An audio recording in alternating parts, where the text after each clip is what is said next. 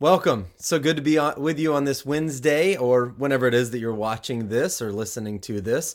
Uh, so glad that you've chosen to, to take some time out of your day to join us and hopefully um, a little bit of time of, of devotional time and, and, Bible study time to be encouraged and enlightened and hopefully uh, refreshed for either the rest of the week or the beginning of the week or, as I said, whenever it is that you're watching this. Uh, whatever the case, I'm so glad that you've taken the time out to join us today.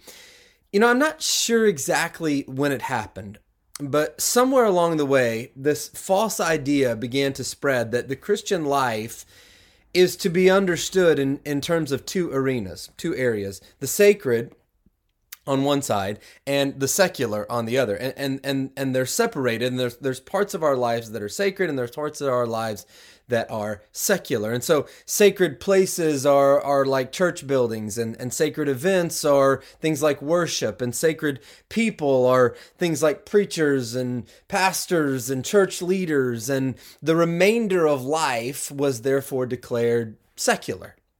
And so farms and stores and schools were secular places, and surgery and manufacturing and accounting and teaching and driving and watching TV and all those mundane things, all or seemingly mundane or everyday things, were all labeled secular.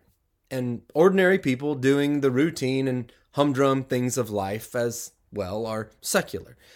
But from the perspective of Scripture, that is so terribly backwards in God's plan for human existence, it really doesn't make any sense. It does. It just doesn't fit in with what Scripture tells us. In fact, in light of Christ's teaching, our work, as as I think Christ um, shows us, and and the Apostle Paul shows us, uh, is is part of our witness. Now, I I can grant that there is a sense of the sacred and holy when believers gather together for worship that's missing, I you know, or, or less than, you know, at the very least, from a, a crowded office or a noisy uh, business setting. But work is meant to be sacred too. It's it's sacred by virtue of the divine presence that you bring into it as a person filled with God's Spirit and participating in God's creative work. And so, sending emails and hiring people and selling goods and stocking shelves and fixing cars and answering phones, these and, and whatever other things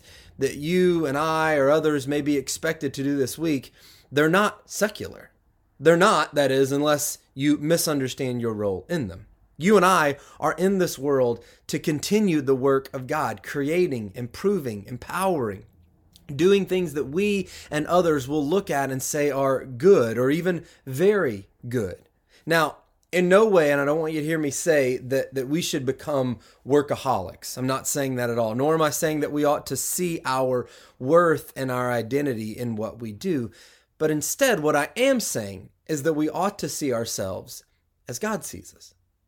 We are extensions of His presence into the nooks and crannies of this world that we live in. The Apostle Paul writes in Ephesians chapter 6 and 7 when it comes to our work, he tells us to work with enthusiasm, as though you were working for the Lord rather than for people. And surely viewing our work as for the Lord instead of just for people ought to spur us on to take a more elevated view of our tasks in the workplace, whatever they may be.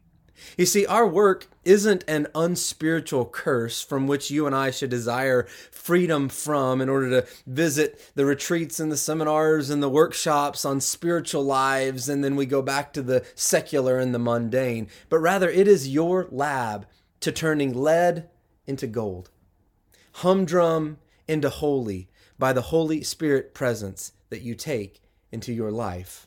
Make no mistake, your spiritual life won't be on hold as you work this week, but rather it will be on display. Hope you have a blessed week.